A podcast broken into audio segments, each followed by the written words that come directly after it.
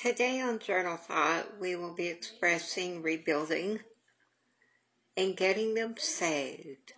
Let God do the rest. You can't clean a fish, but God can.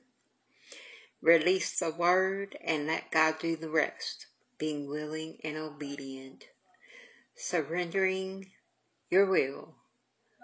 Obeying instructions today, surrendering your will, daily sacrifice willing and obedient. Sometimes we have to learn and relearn. God has to break us to remake us. Thank you for listening to April.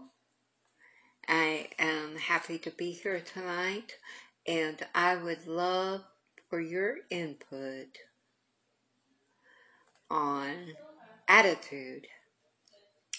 And one of the things that I know as being a warrior spirit is not wrapping ourselves to civilian life. We are to stay focused on who we are. One of those ways is our attitude, directing our focus on His truth and not our own opinions of one or situation.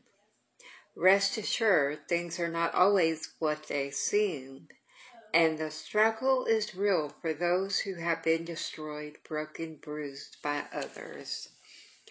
There are two sides to attitude the attitude of looking at others through self opinion, and second, the attitude with that of a right spirit.